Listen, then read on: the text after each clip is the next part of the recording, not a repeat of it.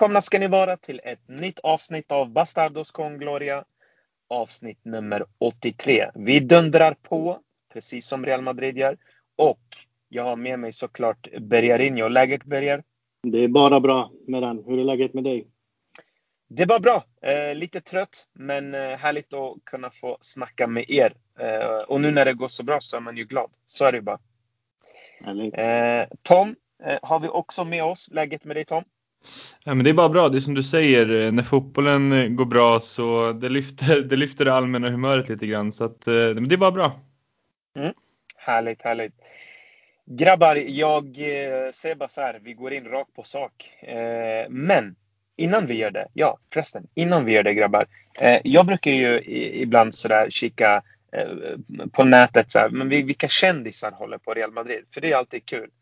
Och en kändis, jag, jag har tagit upp det hela tiden, det är ju den här U F C-mästaren, Khabib. Och han är ju hardcore Real Madrid-fans. Och det kommer så här, det kommer en, en ung kille, frågar om hans autograf och säger så här, jag vill ha din autograf. Och han säger, nej, nej, nej, du är Barcelona-kille, nej, nej, du kan inte ha den där tröjan. Du måste se först alla Madrid sen. Och vet vad jag tänkte då på? Tänkte, fan, tänk om Berger var känd. Han hade inte ens fan gett autografen till den här lilla ungen. Så jag frågar dig nu, Berger, här. Hade du gett den här lilla pojken, om du var nu kändis? Hade en du örfil eller autograf? Vad tänkte du? oj, oj, oj, oj, oj, oj. Ah. Nej, vet du vad jag hade gjort med den? Jag, Nej, hade, jag hade tagit mig två minuter av mitt liv, sagt några ord till honom. Jag lovar dig, han hade bytt tröja. Jag lovar dig. Mm. Mm. och, och, och för er som inte vet, både jag och Berger jobbar i skolans värld, så vi, vi håller ju på det här med och hjärntvätta dagligen. Eller hur, Berger? Precis. Ja. vi, vi bygger en hel armé av eh, nya tioåringar som i framtiden ja. kommer att ha glömt bort vilka Stockholmslagen är. Det handlar bara om de vita marängerna från huvudstaden Madrid. Precis. Brukar du köra den här, vill du ha det där äpplet? Ja, då så. Alla Madrid. Ja, bra. Tack. Nu får du det. Nej. Sen, sen, ja. har vi, sen har vi ju mått bra de senaste fem sex åren med trippel Champions League och så vidare. Så att många av mina elever som brukade ursäkta, som brukade liksom säga emot mig angående om Madrids storhet och liksom eh, styrka. Ja, exakt. Eh, började liksom ändra sig mot slutet och nu, nu till dags så är det inte många som diskuterar Real Madrid med mig, kan jag säga. Nej, nu är de fällsta liksom. Eh, Tom, vad hade du gjort om du var kändis? Hade du bara, nej tyvärr, det blir inget? Nej, men jag tänker väl att det är, det är bättre att man då får över dem på rätt sida så att säga. Exakt. Eh, mm. Än att, eh, än att eh, bara neka. Då blir de säkert bara ännu mer eh, åt fel håll, om det nu är Barca i det här fallet. Så att, eh, nej, men kanske samma där. Att ta, ta någon minut eh, och, och se till så att de hamnar på rätt sida där. jag, jag gillar ja, men... att du säger rätt sida. Ja, det är klart. Ja, men så är det. Och, och jag menar, det, det är alltid lika roligt. Jag är med min vän och hans kusin har på sig en Barcelona-tröja. Det här är en sann historia. Jag kan berätta vad jag gjorde. Och han sa så här, jag vill ha chips. Och jag sa, nej du får ingen chips. Du har den där Barcelona-tröjan. Men om du tar av dig den, då får du eh, chips. Och eh, han funderar, funderar. Och det slutar med att han står där utan t-shirt, utan någonting, med bara överkropp och äter chips medan han gör det. Sitter på sängen. Nej, jag kunde inte hålla mig. Är det bland det bästa som har hänt. Och vi vet inte vilken sellout du är. Men eh, det var ju, nej, det var underbart. Eh, ibland får man äta chips eh, med bara överkropp, så är det också. Eh, grabbar, ni vet vad vi eh, ska prata om. Och det är ju såklart den vackra, vackra och eh, övertygande segern mot engelsmännen på Alfredo eh, Di Stefano. Och eh, ja, Berger, jag, jag börjar med att fråga dig. Vad, vad, vad var nyckeln eller nycklarna till segern? Vad tyckte du? Real Madrid visade sin klass igen, skulle jag säga, i de här stora matcherna som de har gjort den här säsongen i alla fall. Eh, nyckeln, jag kan säga så här, Liverpool, ska vi säga att de ger bort första halvlek. Eh, mm. Då kan ja. jag säga så här, nyckeln var att eh, Zidans matchplan eller förberedelser var så, var så liksom, tydliga, var så noggranna, så de tog vara på det också. Mm. Det är en annan sak att ett lag kommer och gör bort sig under fyrtiofem minuter, men du som motståndare är inte redo heller och tar inte vara på chanserna, tar inte vara på och utnyttjar inte misstagen. Men här var de så förberedda, de var så påkopplade att de kunde redan i första halvlek gå in i halvtidspaus med två noll liksom. Så att eh, det tror jag var nyckeln till att vi eh, vann den här matchen så att säga. Men eh, ja, absolut. Som jag var inne på, fyrtiofem första, man kan diskutera dem. Jag kände inte heller igen Liverpool. Eh, dock visste du och jag, eller vi har ju pratat mycket om att ah, det här är ändå Reals match, vi kan slå dem. Eh, men känslan var att de skulle pressa oss, känslan var att vi skulle få jobbigt och så vidare de första fyrtiofem minuterna i alla fall. Men sen när de inte kom eh, igång och när de inte kunde skapa de möjligheterna, jag tror de hade Hade de ett skott på mål i första halvlek? Eller de, de hade, hade i alla fall noll komma noll noll i såna expected goals. Så att, ja, exakt. Jag tror inte, exakt, de, jag tror inte de hade ett avslut ens utanför mål faktiskt. Ja. Men Real tog vara på det. Bytte kanter. Mm. Spelade på djupet. Eh, neutraliserade mm. Liverpool helt och hållet.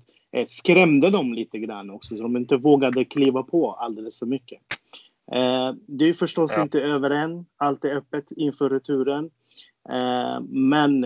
Eh, som sagt, matchplan och att spelarna var påkopplade redan från start. Det är tack vare de förberedelserna som eh, Real Madrid har haft innan. Eh, vi sänkte rytmen i matchen också med vårt mittfält eh, till den nivån som passade oss.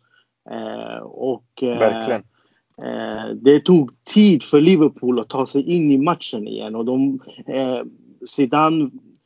taktiken var liksom så överlägsen så att Klopp gjorde ett byte i fyrtioandra minuten. Det här händer inte på den här nivån egentligen. Um, så, och så som alltid så har ju Zidane sekvenser i matcher då han trycker på, då han vilar med boll, han backar hem, vilar utan boll och så vidare. Uh, och man såg hela registret liksom. Uh, och det, det ty- tror jag var, var, var nyckeln. Trots eh, vad heter det, eh, vissa saker som jag också vill lyfta här. Det är ju en annan styrka. Trots att tappa varann samma dag, alltså samma matchdag, när du tappar en sån spelare som egentligen ska hålla upp backlinjen, i det här fallet när Sergio Ramos saknas, så är det ingen stress. Det är ingen press. Det är, inga, det är, ing, det är inte som om laget reagerar ens. Och vem, vem är det som får in det där? Hur kan de bara gå in i matchen utan att vara stressade och pressade när de vet att de har tappat bägge mittbackarna inför en sån viktig match? Mm, absolut. Ja, jag håller med, och jag tycker också det var imponerande eh, att man liksom kommer till en sån här match med de här förutsättningarna. Jag sa ju innan, precis som du säger, det var femtio femtio, men vi var lite sådär, men det här kan gå vägen. Men att det skulle vara så här bra, Tom, eh, såg du det komma? tre ett till Real Madrid. Uh, nej, alltså, eller, jag såg det nog inte som någon omöjlighet. Vi pratade ju om det lite i förra avsnittet, om att det är no- om det är någon gång man ska slå Liverpool så är det ju nu. uh, Vi pratade om att man måste kunna utnyttja ytan bakom deras höga backlinje med, med Trent framförallt, som står väldigt högt och är dålig bakåt, och det fick vi se uh, bevis på. Jag nämnde också att deras alltså, trio där fram underpresterat enormt mycket, även om Salah har gjort sina mål. Nu, då glömde jag i och för sig bort Jota när jag pratade om dem sist. Jag pratade om Bobby Firmino då. Och Jota var deras mest hotande spelare framåt, även om det är Salah som gör målet. Men sen tror jag också att eh, många pratade om att den här matchen skulle avgöras på mittfältet. Och där tror jag att, det fick vi se liksom bevis på också, att Klopp hamnade helt snett i den satsningen att helt plötsligt slänga in Naby Keita. Naby, ja, just det.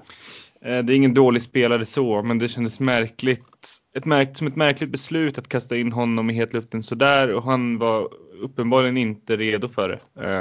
Nej. Jag tycker ju att det blev, om Liverpool ögon sett, att det artade sig lite med Thiago på plan. Men, men alltså, när, man, när det handlar om mittfältskamper så är det ju väldigt, väldigt få lag, om något lag, som, som slår Real Madrid med Casemiro, Modric och Kroos. Så att, mm. eh, framförallt att vi hittar in bakom dem på ett väldigt bra sätt. Men både, både Vinicius och Asensio gick i upplöd hela tiden och bollarna kom. Och de pressade inte Kroos. Han kunde stå liksom och, och bara måtta de bollarna. Man ser ju det vid ett noll-målet också. Han står i två, tre sekunder och bara tittar och letar efter Vinicius och prickar ju på millimetern liksom. Det är ju fotbollsporr kan man väl kalla det nästan. Så att det var otroligt skönt. Ja, men gud. Eh, absolut. Och jag håller med er båda två om att Real Madrid gjorde en perfekt match på många sätt och vis. Och eh, det blev så bra som det blev. Men jag, jag tänker på en sak. Eh, innan vi går vidare till nyhetssvepet. Eh, Bergar, trots mm. att Zidane har tagit tre Champions League-titlar, två ligatitlar och andra titlar, så är det ändå inte jättemånga Madrid-fan, men eh, se att det är femtio femtio. Eh, och varje säsong är det så att när Real Madrid hamnar i en svacka så är det många som då eh, säger att nej, men Zidane måste lämna. Eh, han är inte en tillräckligt bra tränare. Eh, han är ingen taktiker. Eh, han är inte... Att han inte är uppskattad av motståndarnas fans eller av experter, alltså det kunde jag egentligen bry mig lite mindre om när jag tänker på det. Det, det stör mig emellanåt. Men det jag tänker mest på som är störande, det är att våra egna fans inte kan uppskatta eller ge sidan den, den här, eh, vad säger man, den här... Eh, cred han, han förtjänar. Den, förutom cred. Skit i cred, den här, att han är den här osynliga mannen. Att man försvarar Zidane ända in i det sista. Varför tror du att det inte är så? Alltså, för jag mig har eller... inte en teori. Vill du höra min teori? Jag har en liten Absolut. teori. Jag hade en diskussion med en, en vän. Eh, han är väldigt pro Zidane. Och han sa mm. det. Han sa, han sa medan du har kritiserat Zidane och sådär. Varför får han inte den här största kärleken av det? Och jag sa så här till honom. Jag sa, jag har absolut kritiserat Zidane. Men jag tycker att det har varit befogat. Och sen tycker jag så här att ibland har det inte varit den här wow. Så då kanske man inte har tagit till sig det på hjärtat på samma sätt. Men vet du vad jag tror det är? Det är också det här. Jag kan vara ärlig och säga att det Pep Guardiola gjorde med Barcelona mellan tjugohundranio och tjugotolv. Mm. Mm. Att det var så dominant. Att det var så förnedrande mot Real Madrid. Att jag vill på något sätt toppa det där. Och det Zidane har gjort, han har toppat Champions League-bucklorna. Han har ju toppat det genom att ta tre i rad. Det har inte Guardiola gjort. Han har inte ens varit i närheten av tre i rad. Men jag vill på något sätt att vi ska även fotbollsmässiga dominera där på samma sätt. Och jag tror det är det som skaver i vissa Madrid-fans. Att jag vet inte varför de inte uppskattar Zidane mer. Vad, vad tror du? Att han inte är liksom bland oss Madrid-fans. Skit i neutrala, skit i experterna. Vad säger du, Berger? Ja, det för mig är det väldigt, väldigt märkligt. Jag, jag kan ju säga så här helt officiellt här i den här podden. Jag har blivit ja. arg på dig på riktigt när ja. du har kritiserat Zidane. Ja, för ja att men det vet, jag, ja, det vet vi. ja, jag, jag, har, jag har varit när, hur är det möjligt? Eh, sen är det så här att eh, i den aspekten när det gäller Barcelona-dominans och så vidare. Eh, ja. Jag kan ju också säga så här, Real, som Real manager så har ju ingen Real Manager mått lika bra som Zidane har gjort när det gäller E-Clasico-matcher. Men, han, där har men, men exakt, det är det här jag menar då. Att Zidane är så dominant på alla. Men varför tror du att sådana som jag då, eller jag, alltså jag, jag tror så här, det är inte det. Jag, men varför har vi inte ja. tagit, tagit innan eh, i, i vårt hjärta? Eh, så. Det är väldigt svårt för mig att faktiskt eh, svara exakt vad det kan vara. Men jag tror att eh, många ser inte det han gör.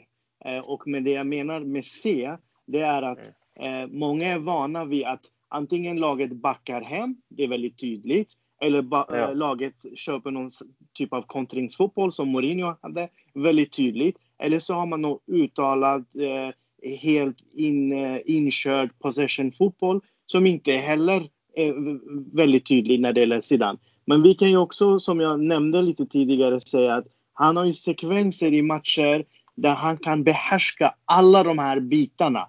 Kontringsspelet, backa hem, possessionspelet. Jag kan ju se så här, mellan minut sjuttioåtta eller sjuttionio, mellan sjuttioåtta och åttio eller något liknande. Då sa Glenn Strömberg, var det han som var via Satt-studion? Ja, de här, inte i studion, två, men i de här, kommentatorerna. Ja, men i alla fall mm. de här Premier League-nissarna eh, som satt och pratade. De sa Liverpool får inte ens låna bollen. Då slog Real Madrid trettiotre raka passningar under Guardiolas tid, när, när Barca slog trettiotre raka passningar. Den var på varenda YouTube-klipp och varenda liksom länk och varenda eh, ja, då var det plötsligt man är framsida. Mm. Ja, det var väldigt, väldigt grymt. Men det är ju så att Zidane har inte den här riktigt tydliga uttalade eh, fotbollen. Mm.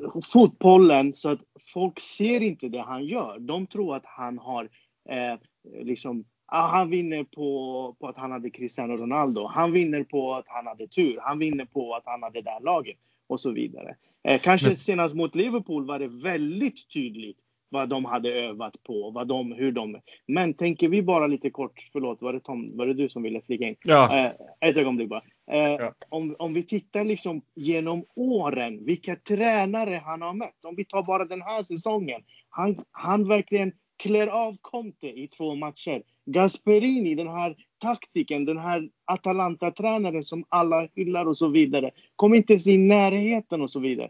Klopp under första fyrtiofem minuterna är to- så att om man inte kan se det där som en styrka som Zidane har gett det här laget och som Zidane kommer med, det behöver inte vara uttalat, det behöver inte vara väldigt tydlig förespråkat fotboll, eh, så kan man inte verkligen på riktigt inse hur bra han är. Utan man ser bara att ja, det händer ingenting sista tredjedelen i vissa matcher mot Eibar här och där. Det händer ingenting, eller vi förlorar hemma mot Cádiz och så vidare. Det är ingen bra tränare. Sen måste man, också medan som avslutning, man måste ha följt Real Madrid länge för också förstå hur bra sidan är. Hoppar man ja. in nu och har hört talas om hur bra Real Madrid är och hur stora och vackra och, och liksom gigantiska de har varit genom historien, och spelar den här fotbollen som de gör idag, som kanske inte sticker ut, men vi vet vissa faktorer till varför de inte gör det, eh, då kanske man kritiserar Zidane och tänker, va, är det det här som är Real Madrid? De här trettonfaldiga Champions League-mästarna, det är så de ska göra. De förlorar hemma mot Cádiz. De har sämsta tränaren. Mm. Så det, jag tror att det, det beror lite på vilken bakgrund och vad man har varit med om och sett och så vidare. Sen, jag vet inte om många sitter och tittar på Premier League och jämför Manchester City eller eh, Klopps Liverpool för ett par år sedan. Gör man det, absolut, då kanske man inte kan se den här tydliga fotbollen i Zidane. Men så här också, jag tror att alltså, grejen är, en, en sak som jag har tänkt på nu när vi har suttit och surrat är också att om man tar dem som har varit de riktigt, alltså mest hyllade tränarna kanske. Alltså vi har Guardiola, vi har Klopp, vi har för några år sedan nu Mourinho. Det kanske låter larvigt, men jag tror också att den typen av medieuppbåd som blir kring deras, alltså bara karisma, de är roliga på, kanske på presskonferenser, eller de kanske är, framstår som liksom vidriga människor, alltså vad som helst, men, men sedan sticker ju inte ut så mycket på det sättet, och det blir ju heller inte samma, samma liksom snack om Zidane, vilket kanske också gör att man, man missar hur duktig han är som tränare. Sen som en som faktiskt har kritiserat Zidane mycket och som kan stå fast vid det, sen kan jag också säga att han gör väldigt bra matcher, så är det ju också att det, det, det kommer perioder av extremt fantasirös fotboll. Och det, men det kan du ju göra. Eh, slår vi Liverpool hemma med tre ett så är jag den första att sätta upp, alltså säkra upp handen och säga ja, men jag hade fel om det här och det här var ju hur bra som helst. Det har jag inga problem med att göra. Eh, men sen för mig har det alltid varit att jag fortfarande inte ser Zidane som någon långsiktig lösning, alltså långsiktig tränare, vilket han själv har uttalat sig om. Och då är frågan när man startar ett nytt projekt. Det är ju alltid där det har legat för mig. Och det gör det fortfarande, trots en fantastisk insats nu mot, mot mm. Liverpool. Jag vill, jag, vill, jag vill bara säga också att varför jag drog upp den här diskussionen, jag, jag, jag, jag, jag ville bara ta upp det mer, mer på grund av också att jag bara känner att ibland så måste man ge cred där cred bör ges. Och absolut, som Berger säger också, att har man följt med Real Madrid ett bra tag, eh, så vet man att vi har varit i väldigt mörka perioder. Det här är titelmässigt är det den mest framgångsrika tränaren vi någonsin har haft. Eh, mm. Vad jag bara menar är bara att det är bara eh, intressant och eh, ja, ur ett psykologiskt perspektiv. Det kanske är som du säger också, Tom, att Zidane på presskonferenser är ju faktiskt väldigt tråkig. Alltså, mm. Och det är på gott och ont. Det är inte mycket han säger. Alltså, allt är verkligen politiskt korrekt. Alltså, han skapar inga rubriker som Mourinho gör. Inga rubriker. Jag, jag, han, har, han har inte nämnt en domare en enda gång. Han har inte Nej. nämnt en spelare en enda gång. Han har inte ens nämnt en motståndare en enda gång som har spelat fult eller någonting. Inte ens när Thomas Mounier eller vad han heter gjorde det där galna mot Hazard. Jag tror inte ens han nämnde just det. Han sa bara, nej men det, det är sånt som kan hända i fotboll. Och så går man vidare liksom. Och jag menar, det är sånt som också gör Zidane till den han är. Alltså, det är någonting stort. Men jag tycker bara det är intressant att lyfta fram. Och sen, säger, och sen står jag också fast vid det jag säger. Att jag tycker att man måste kunna kritisera när kritiken är befogad. Sen måste man också kunna hylla. Och ibland säger folk så här, men man, man byter åsikt hela tiden. Jag tycker inte. Jag tycker fotboll, att man ska kunna göra det. Det är också en styrka att kunna säga, vet du, när jag håller upp min hand, nu måste jag faktiskt säga att det är så här det är. Och när det kommer till Zidane så måste jag också hålla upp min hand där och säga, nej men fan vilken tränare det är alltså. Jag har alltid tyckt det, men jag bara tyckte att vissa saker saknas. Men nu börjar jag liksom mer och mer känna att, att fan, han måste ändå få credden. Mer och mer i alla fall. Mm. Eh, man jag behöver kan, inte ge kan... han den här yttersta, men man kan i alla fall ge honom cred. Mer mm. och mer. Ja, alltså jag kan också lägga till det här med att han inte säger saker på presskonferenser och så. Det är ju egentligen vad Real Madrid står för. Real Madrid ska inte mm. vara den här klubben som går ut och diskuterar domare, eh, att planen det är liten. Det, det, det är för andra lag att göra. Men det behöver det inte vara något negativt, men det kan ju vara en förklaring till varför han kanske inte får lika mycket. Exakt, det är bara det vi menar. Absolut, ja. Så kan det vara. Sen kan jag säga så här, om, om jag inte går alldeles för långt tillbaka, år tvåtusen var jag femton år. Om vi räknar därifrån tills idag, vi har aldrig spelat så bra fotboll som vi har gjort under Zidane. Och nu tänker jag inte just nu när han har Vinicius, Benzema och Asensio. Men med B B C-trion och det här som vi har haft tidigare. Vi har inte spelat lika bra fotboll. Ni kan gå tillbaka, ni kan titta på Schusters matcher, ni kan kolla på enstaka ja. eh, Mourinho-matcher och så vidare. Ni kommer att kräkas alltså. Ni kommer att se, va? Var det den här fotbollen vi spelade? Var det det här som var Real Madrid? Eh, så att, eller Capello när han vann mm. eh, ligan och så vidare. Nej, nej, det här är egentligen det här, han har ju Real Madrids D N A också. Det är någonting som man också måste förstå.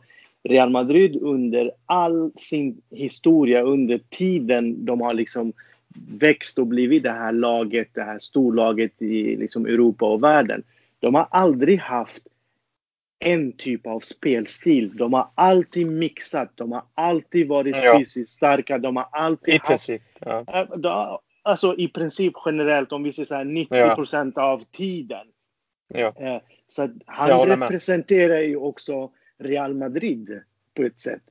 För mig, om Lopetegui tar över Real Madrid och spelar tiki-taka fotboll, det är inte Real Madrid. Det är bara kul att Real Madrid som lag kanske testar en typ av spelstil för mig som supporter. Men det är definitivt inte Real Madrid. Det var inte mm. Real Madrid när Mourinho spelade sin kontringsfotboll heller. Utan mm. Real Madrid för mig är den här Real Madrid som vi ser. Det här såg vi under Del Bosque. Det här såg vi även under eh, Ancelotti. Och vi ser den även under Zidane. Så de här tre gubbarna, de spelar väldigt, väldigt lika och väldigt nära i sin liksom, fotbollsfilosofi. Mm. Uh, så att, uh, det, är, det är de sakerna. Och jag, jag är också väldigt bekymrad. Jag är också väldigt... Uh, liksom, det, det är lite vad Real Madrid står för också. Man vill inte höja Real Madrid ännu mer som, som fans utifrån. Men... som sagt, som du var inne på medan, jag förstår inte riktigt våra egna fans eh, kritik. Ja, jag är också den första som höjer flaggan när vi förlorar hemma mot Cádiz och säger det här var fel sidan. Men det är inte rätt där och då att säga den här killen är inte, den här snubben är inte rätt tränare för Real Madrid. Han måste ut, han måste sparkas. Det måste komma in någon annan, och när man frågar vem, då har man ingen kandidat. Så att det är just det där eh, ja. som är bekymrande. Eller mm. som, som jag stör mig på, om jag säger så. Mm. Grymt grabbar, jag var tvungen att ta upp det. Vi fastnade på, den här, på det här ämnet, men det är väldigt intressant. Jag, jag, jag var bara tvungen att göra det. Bra grabbar, vi går till nyhetssvepet. Är ni redo? Kör! Jajamän.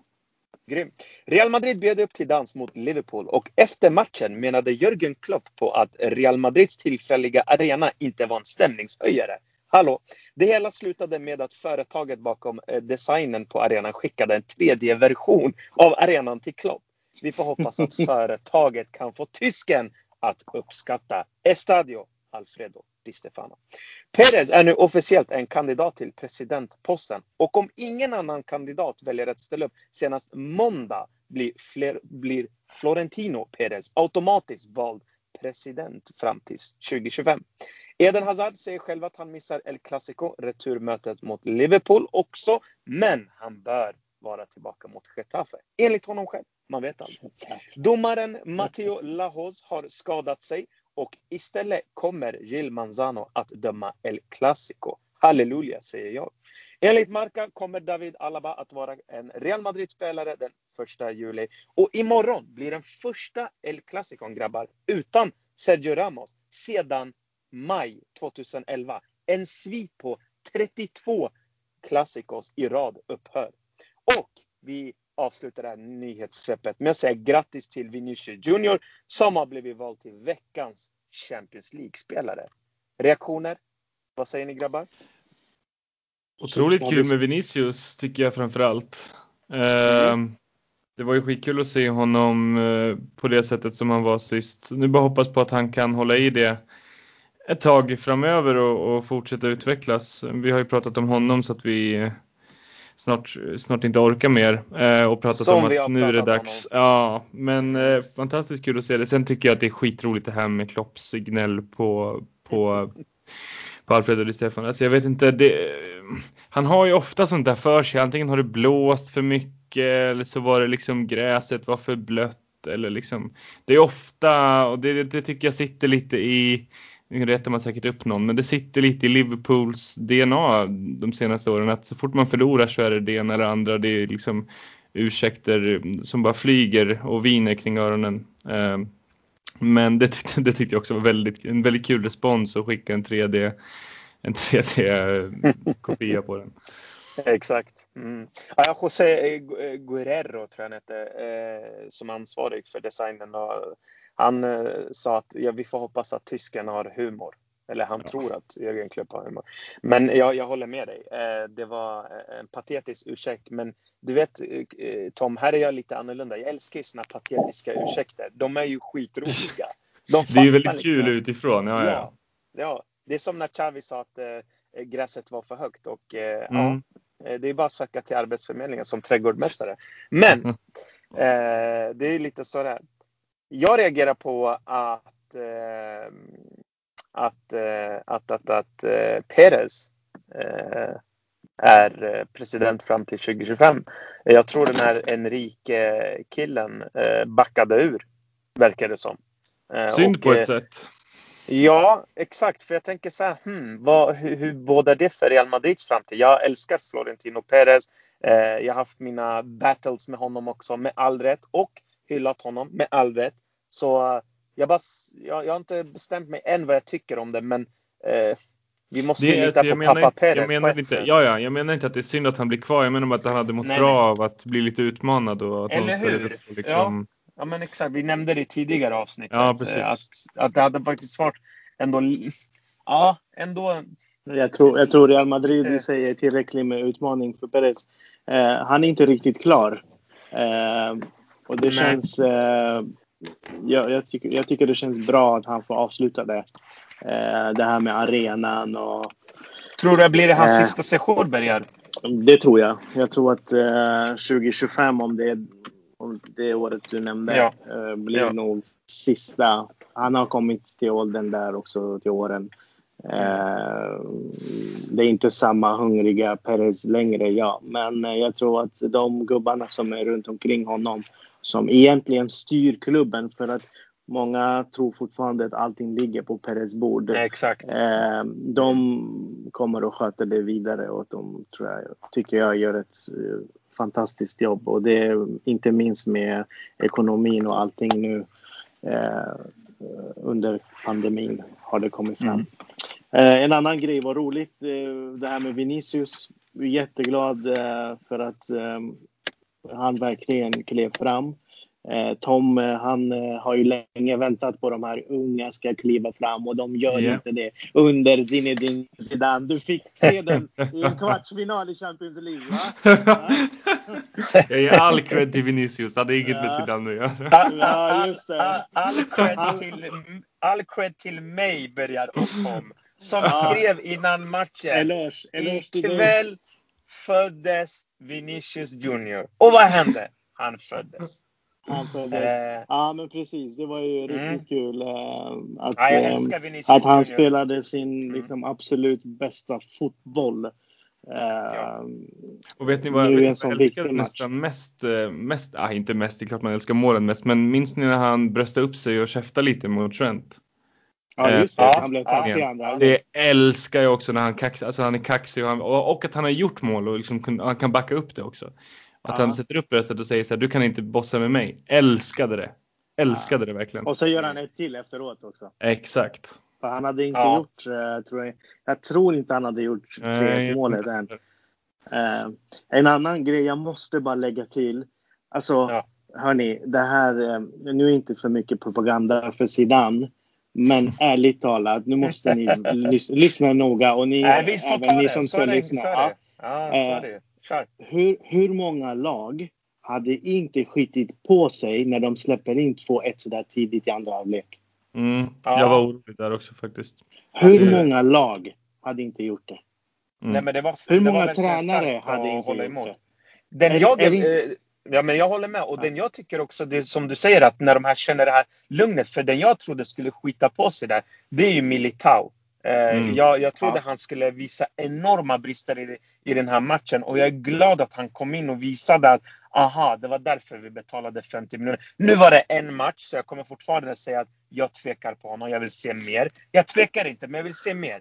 Men jag tyckte att det här lugnet, att det liksom alla sågs ha det här lugnet. Ja, jag håller med, mm. det, var, det var verkligen imponerande.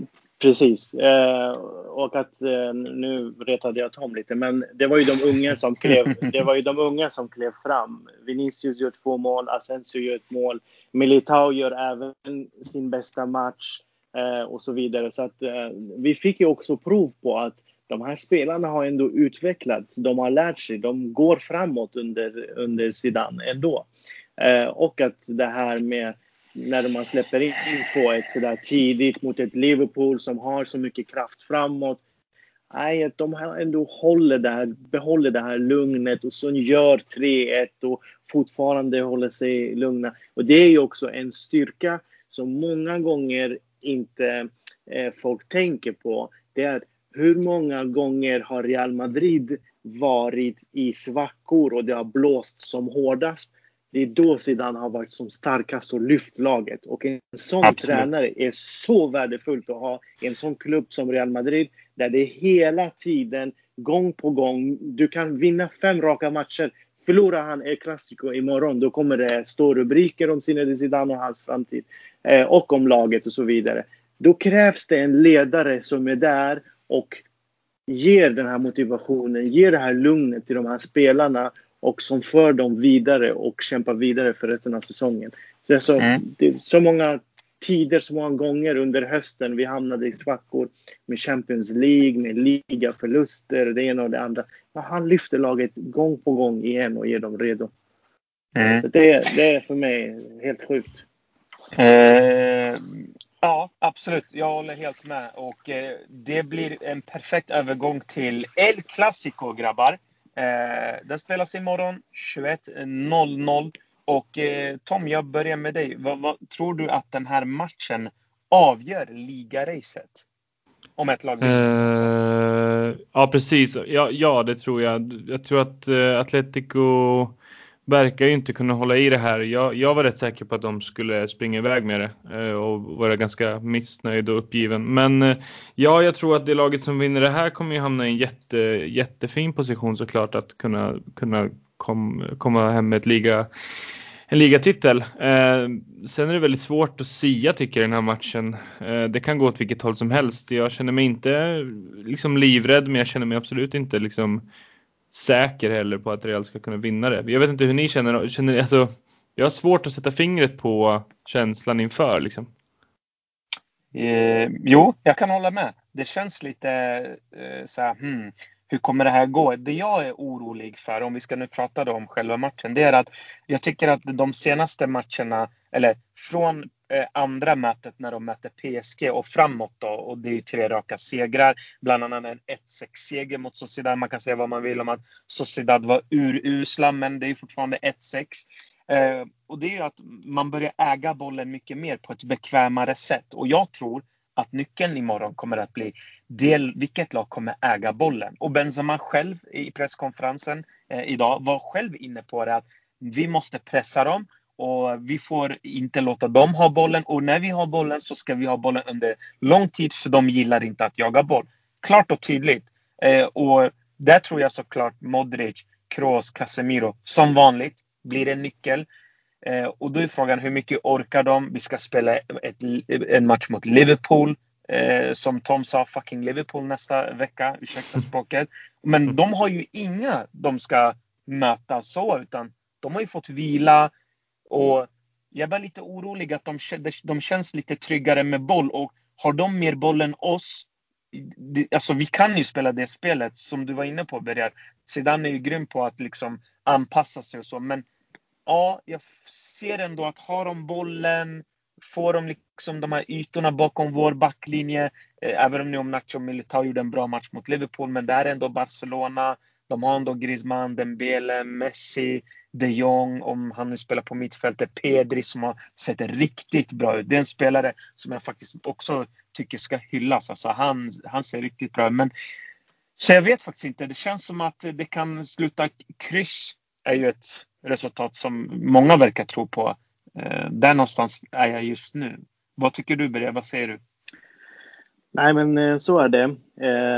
Vi trivs ju även utan boll, så det gör ingenting om ja. Barca har mycket boll. Jag tror att av naturliga skäl, i och med att de har, jag tror att Koeman kommer att lyfta De Jong på mittfältet, så de har Busquets, De Jong och Pedri, och sen kommer Messi ner också, så att så stärka liksom centralt så pass mycket som möjligt. Så jag tror en nyckel för Zidane blir om han verkligen ska köra med den trion, eller om han ska addera Valverde eller Isco i, i, i ekvationen imorgon. Eh, så det blir intressant att se. Eh, det laget som vinner El Clasico, det kommer att vara moralboostens eh, mamma för fortsättningen av säsongen. Så att eh, vinner Barca imorgon, eh, då kommer de ta hem ligan, för då har de allt i sina egna händer. De har även Atletico kvar på hemmaplan. Eh, Real Madrids del, vinner vi imorgon så vet vi att det ger oss eh, den motivation, som den här lilla extra som vi behöver för att kunna även spela av match, Champions League-matchen och även ligan för resten av säsongen. Så att, eh, det är en väldigt, väldigt viktig El Clasico. Eh, det är inte den här El Clasico som ibland spelas någon gång i början av säsongen eller mitt i, där det inte spelar så stor roll, där det handlar om tre poäng, utan det här är ju jätteviktigt. För Barças del, som ni har varit inne på, är det ju en final. De har ju förberett för det här nu i cirka tre fyra veckor med landslagsuppehållet eh, emellan där. Och, eh, man såg ju att Valladolid-matchen var inte de påkopplade helt, utan all tankar var på El Clasico. Så att de har ju förberett sig mm. på den här matchen. Eh, en liten oro för mig är om vi får någon skadad spelare eh, inför fortsättningen av eh, Champions League, för vi har ena foten i semifinal. Vi får inte glömma bort det heller, utan det måste prioriteras. Så att eh, vi kommer att ha det i åtankarna när vi spelar av de sista tjugo minuterna, att vi kommer att ha match tre fyra dagar senare, medan Barca kan gå all in. Så att jag tror att det är fördel Barca i det här mötet. Eh, och eh, mm. eh, de har liksom alla förutsättningar för att kunna eh, slå oss imorgon. De såg hur Klopp gjorde i, i veckan och kanske inte gör samma misstag igen, och såg Real styrkor och kan på så sätt eh, eh, liksom neutralisera Real Madrid också och inte ge Toni Kroos den tid och yta som krävs för att slå de bollarna till exempel. Så att eh, ja, det blir väldigt ja. intressant. Men däremot så kan jag säga så här, som Tom var inne på, det är väldigt svårt att säga vad det kan bli. Det kan bli tre noll Real, helt enkelt. Det kan bli tre noll Barca. Det Sen är det ju tyvärr som, som, som alltid med ett, ett klassiko, så tyvärr handlar det ofta om vad Messi har för dag också. Det får man inte glömma. Alltså så här, nu har han inte, ja. nu har han haft dåliga dagar, många i klassikon nu de senaste åren. Men Messi ja. är ju tyvärr för vår del fortfarande Messi. Och det ser man hända, alltså han blixtrar till fortfarande ibland. Och då, då, ja. då kan både det ena och det andra hända. Så att det handlar ju om att lyckas stänga ner honom, och det vet vi ju hur svårt det är. Ja, jag tror man ska räkna med att han gör mål. Nu har det gått alldeles för många El Clasico. Han har inte gjort sedan tjugo arton va? Eller något sånt där. Det var länge sedan. Ja, exakt. Precis, det var länge sedan. Jag tror det, mm. det var när Ronaldo spelade. Ja. Mm. Det kan, det kan eh, också. Ja. Intressant grabbar. Eh, jag ska fråga er. Eh, startelvan, är det några konstigheter för dig Tom? Eh, Asensio eller Valverde på, på höger ytterplatsen? Eller är det någon annan plats du ser? Du vill se någon förändring? B- vad tänker du där? Um, nej, alltså det här är också sjukt. För nu kanske jag kommer få pula igen här, i och med att så mycket skit man har snackat om Asensio. Uh, nu är han målskytt fyra raka matcher, tror jag, va? Om jag inte... Tre eller fyra, det är skitsamma. Ah, Flera mm. matcher i rad. Och har faktiskt... Han gjorde i alla fall en otrolig första halvlek mot Liverpool, tycker jag. Sen... slarvar han lite i andra. Det kunde ju varit mer faktiskt mot Liverpool om Asensio hade varit lite mer påkopplad där i, i mitten av andra halvlek innan han blev utbytt. Uh, jag tycker väl det är lite det här, varför ändra på ett vinnande koncept, kan jag känna. Det funkade väldigt bra mot Liverpool. Uh, sen är det klart att Valver- Valverde, Valverde ger en annan, en helt annan spelartyp, och, och kanske Kanske no, alltså mer stabilitet bakåt då kanske. Även om jag tycker att Asensio ofta, så det såg vi senast i klassikot, att han är, även är bra hemåt också. Så att jag tycker att elvan känns ganska klar ändå. Vi har inte så mycket att, att välja på i backlinjen. Mittfältet är självskrivet. Sen är det där framme, och Vinicius har ju definitivt förtjänat sin plats nu. Benzema ska vi inte ens prata om. Och då är det Asensio kvar som är kanske ett frågetecken. Men annars så tycker jag att den, den känns rätt klar. Mm. Berger, vad ser du? Är det någon plats eller någon position du känner är otydlig eller oklar? Eh, nej, det är inget som är oklart, som Tom har varit inne på. Det, det finns inte så många alternativ heller. Precis. Eh, så att i, i dagsläget så, så står Zidane där med, med den lilla truppen som vi har. Och det är de som vill verkligen vara med och, och slåss om de här sista matcherna. Men jag tror att det blir... Det ger ändå eh, jag tror att det ger ändå en viss energi att få in en, två uh, nya spelare i startelvan. Eh, till exempel om, om, om det skulle vara så att Valverde, Valverde går in istället för Asensio och spelar på, på högerkanten. Eller om han går in direkt istället för Luka Modric, eh, som han gjorde i första El Clasico, och Modric får komma in i andra, med tanke på att man har Liverpool att tänka på också.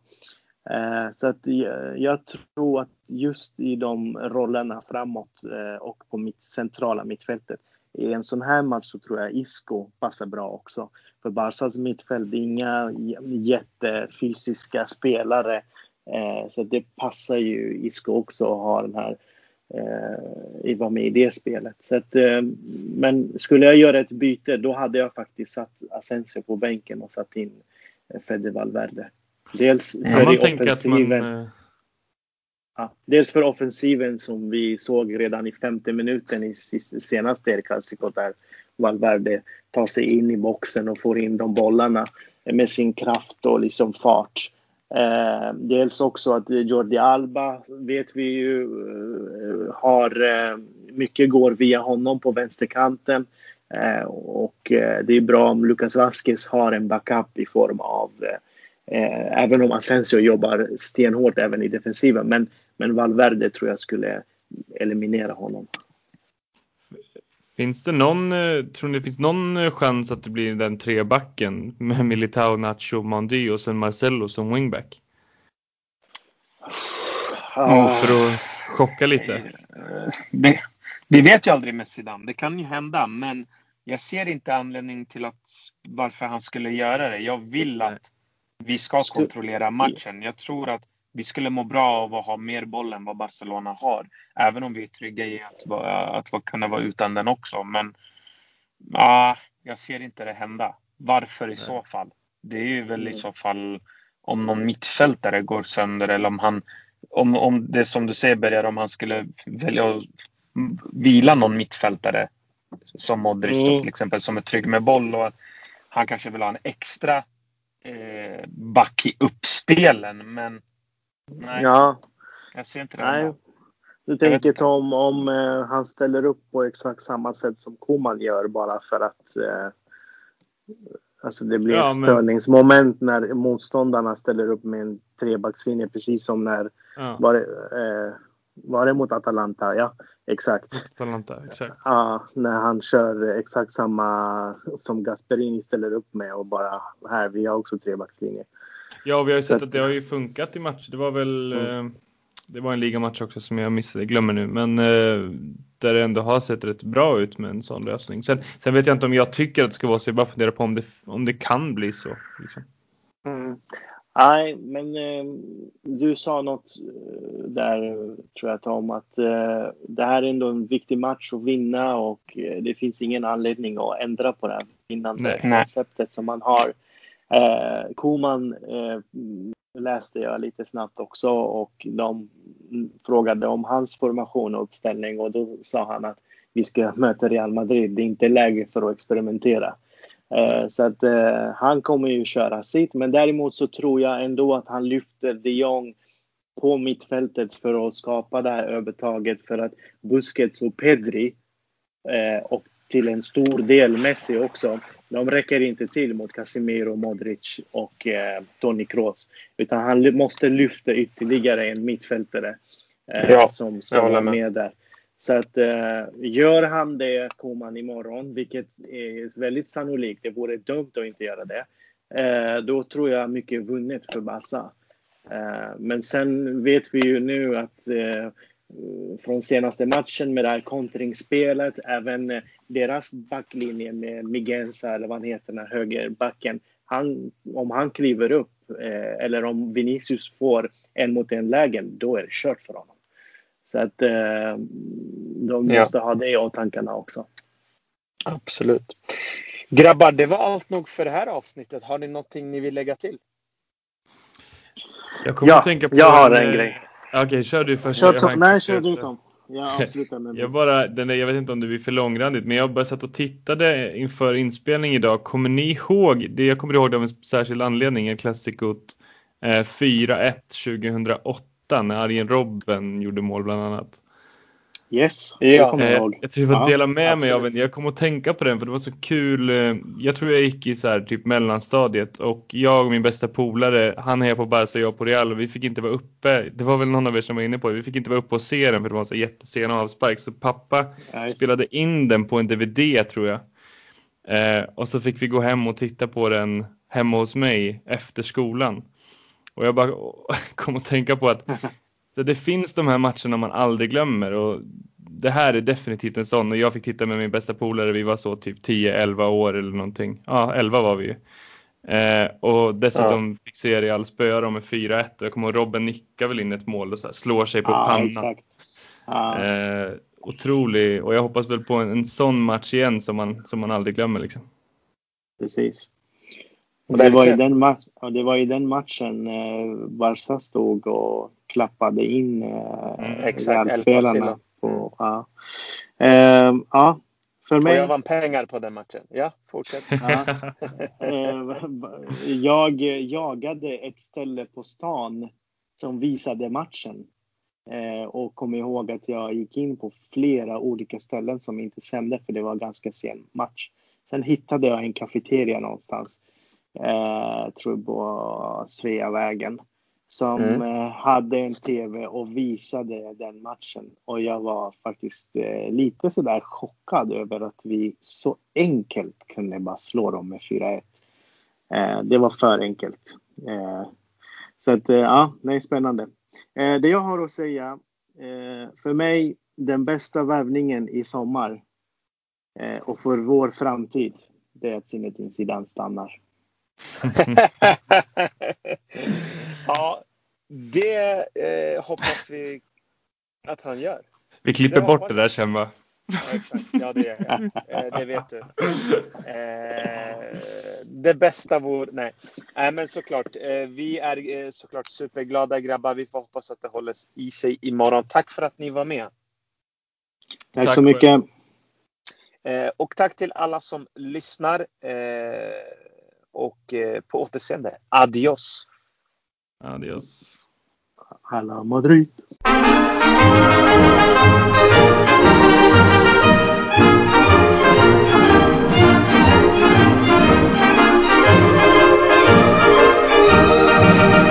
De las glorias deportivas que campean por España, va el Madrid con su bandera limpia y blanca que no empaña, club castizo y generoso, todo nervio y corazón, veteranos y noveles, veteranos y noveles, miran siempre sus laureles con respeto y emoción. A la Madrid, a la Madrid, noble y bélico Adalid, caballero del honor. A la Madrid, a la Madrid, a triunfar en buena lid, defendiendo tu color. A la Madrid, a la Madrid, a la Madrid.